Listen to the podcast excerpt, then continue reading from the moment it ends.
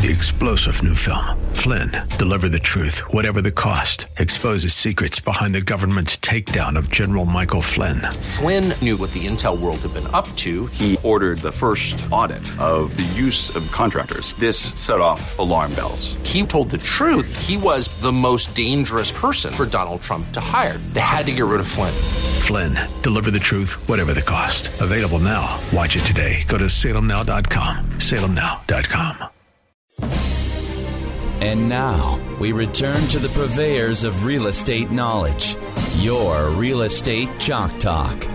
Hey, welcome back to the program. This is your Real Estate Chalk Talk. We're broadcasting live from the Rack Shack Barbecue Studio here in Eagan, Minnesota. HittnerGroup.com is the website that you need to go to, need to, hittnergroup.com, H-I-T-T-N-E-R group, all one word, hittnergroup.com, or give us a call, 612-627-8000, 612-627-8000. If you're thinking of making a move sometime this spring, uh, call, and we'd be happy to come out and uh, check out your house, maybe walk through it with you, give you some ideas on the things that you can do to enhance the appeal and uh, the price point that that property would sell for and uh, give you a net sheet, uh, let you know exactly what you're going to be walking, uh, a range of what you're going to be walking away from the uh, table uh, with a nice check in your pocket. Move on to your next property uh, or retirement, whatever you're planning on doing. 612 627 8000. Well, kids, like I said, we're coming into March, the last month of the first quarter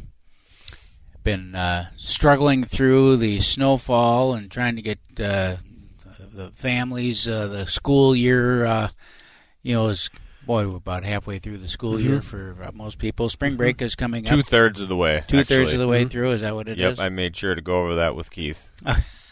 we were talking about uniforms and uh, such and such. That you got two thirds of the way through. You got three more months. You can do it. You can do it. You can do it. You'll be okay. Yeah, you'll be okay.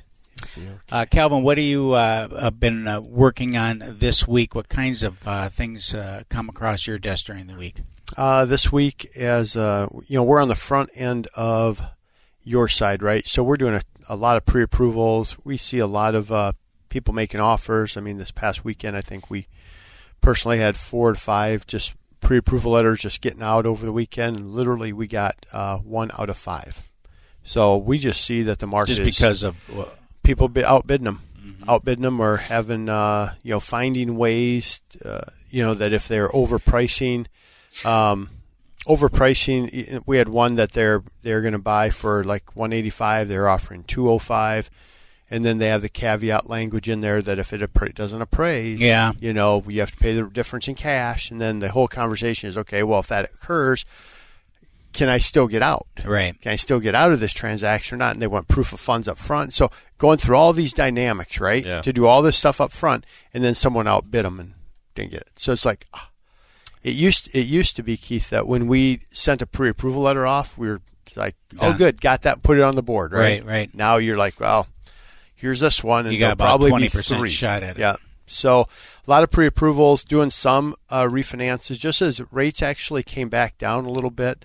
So, you know, rates are really good. So we're doing a little bit of refinancing as well where people are just trying to take some cash out, changing the term of their loan. We've got I've got two right now going from a 15 to a 30 as kids are going into college. They mm-hmm. want to shift around their cash flow for a few years. And so just doing a lot of different things like that. What are you seeing with uh, credit and when you're pulling people's credits? I mean, people now generally pretty dialed in, uh, decent credit. I mean, the the credit requirements are greater than they were yep. 10 15 yeah. years. Well, what we see is uh, people are more aware of their credit. Oh, right. So they're they're much more aware. When I talk to somebody in the you know been doing this for what 16, 17 years, and used to be yeah, boy, I don't even know what my credit score is. I haven't mm-hmm. checked it now. Every, Everybody knows, right? Everybody's like, yeah, what's consumer you know, reporting. Yep, and then we'll so talk about prevalent. the three types of reporting, right? A consumer pull, and an installment type, auto loan type pull, mm-hmm. credit card debt, and then long term and how they measure differently, and you'll have a similar score but never the same score. We go through that, but everybody kind of knows. Yeah, I think I, my last time I looked, I was like low sevens, or I was, you know, I'm, you know, I'm almost at 500 now. that hurts. So we don't yeah, need pull credit then. Yet. Yep. Yeah. so. So people are a little bit more aware of, I think, what their credit uh, profile is. Those credit pulls cost money for you guys. Yep. Yeah, so it's nice to have that ability Yeah. So if somebody straight up knows we're 450 or Yeah. 600 yeah, or whatever we just the number tipped over 500. yeah, you know then that we have we some got work some to do, time, and you know. maybe they can you can review a consumer report, Yep, and see that's what's on exactly there what we do. and Yep. what we can do to help them out. So, senior, quick question for you. Mm-hmm. So, two questions. Number one, how does the state? We have, you know, you're listening to the news and the state budget, right? We have this big surplus, surplus, surplus, and then the news last night. I'm watching. and It goes, oh man, problems at the Capitol. We're 500 million dollars less in surplus than we thought. How did that's? Is that like a somebody forgot to carry the zero or the one or what?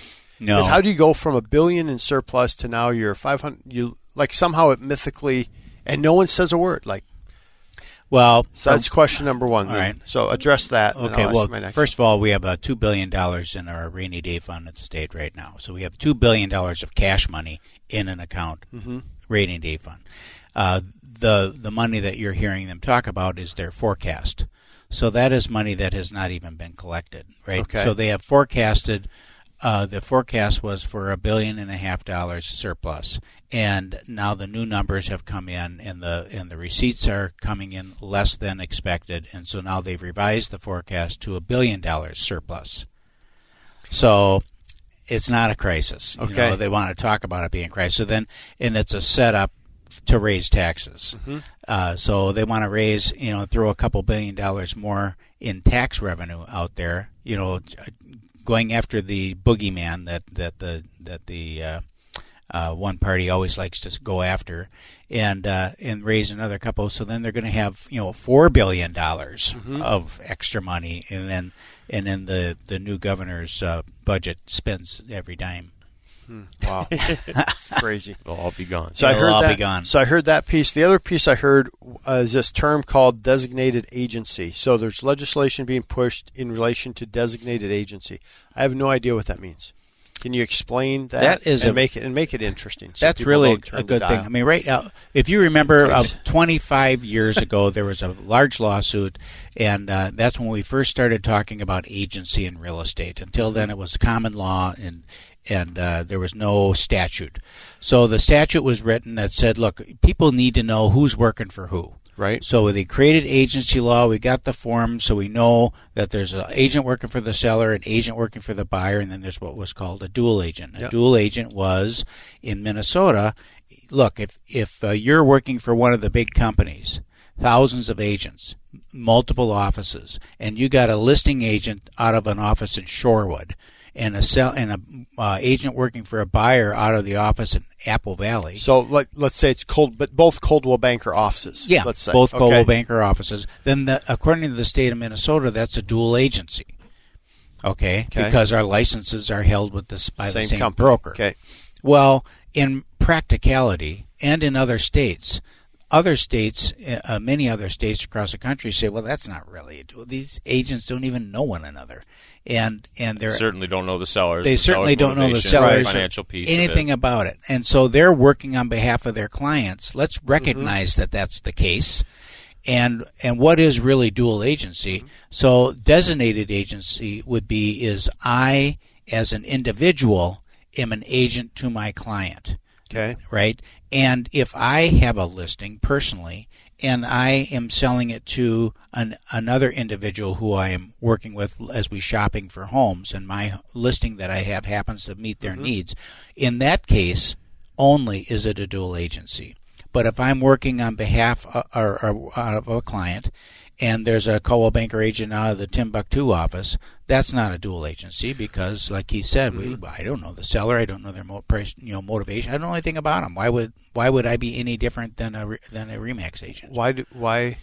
Who cares? Who cares about this? Well, it's very important from a from a consumer standpoint uh, because we are prevented uh, as dual agents to from negotiating to the detriment of either party.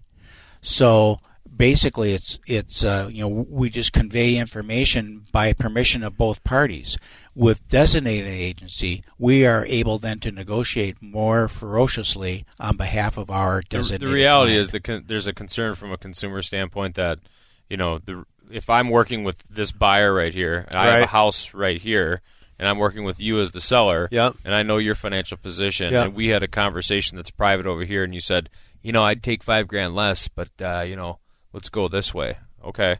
Well, I'll con- what what's your counter? I'd say, and I'd go over here and say, well, hey, the counter is four hundred thousand, but I know Calvin told me that he'd take Five five, grand. grand. less. Right. He takes well, I've just 395. Yeah. Yep. Well, I've just uh, breached my fiduciary duty to you in Right. an effort to help him over here. Okay. No, Yeah, I and I, get always that. and Yeah. I, and so that's the conversation that we have with buyers and sellers when we're Right. talking about dual agency. And uh, so that's the concern. That is the concern. Okay. I get that. I just Because don't there are get people. the, there are but it only different- happens. It only happens when you're when you are a designated agent. In other words, when it's your listing. How, Right. Otherwise, how would you have, even have Well, that? that's true. exactly. To me, that's true. True dual agency. When, Yeah. When I know your motivations and your financial Yep. position, and I know your motivations and your financial position, and we're trying to put a deal together. A, I guarantee I'm not going to help you get five grand off the price by breaching my fiduciary duty and losing Right. my license. It's just Right. not going to It's happen. not worth it. Right. However, there are agents that are unscrupulous and do things they shouldn't be doing, and they might sway that conversation way in a other. way Mm-hmm. that would have it go in this direction in order to put the transaction. so you would so you're in favor of I am in of favor. that. of I think It it's a great. I. I think it's a great idea because it allows you to better represent your client, and it makes the lines more clear Yeah. about about what's going on out there. And and then when you're in that situation, which does happen Right. rarely, but you know, win-win or no deal. We're going to head out to break here. Log on to hittnergroup.com, H I T T N E R group.com. We'll be right back.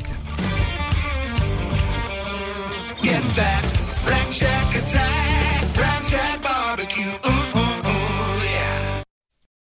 Three star general Michael J. Flynn, head of the Pentagon Intelligence Agency, knew all the government's dirty secrets. He was one of the most respected generals in the military. Flynn knew what the intel world had been up to. He understood its funding. He ordered the first audit of the use of contractors. This set off alarm bells.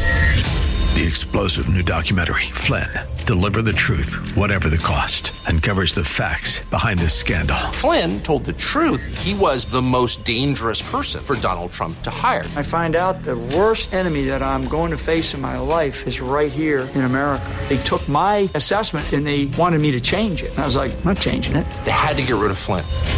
With in depth interviews, archival footage, and never before seen personal records of the man behind the headlines. I just felt like I was drowning. Flynn, Deliver the Truth, Whatever the Cost. Available now. Watch it today. Go to salemnow.com. Salemnow.com.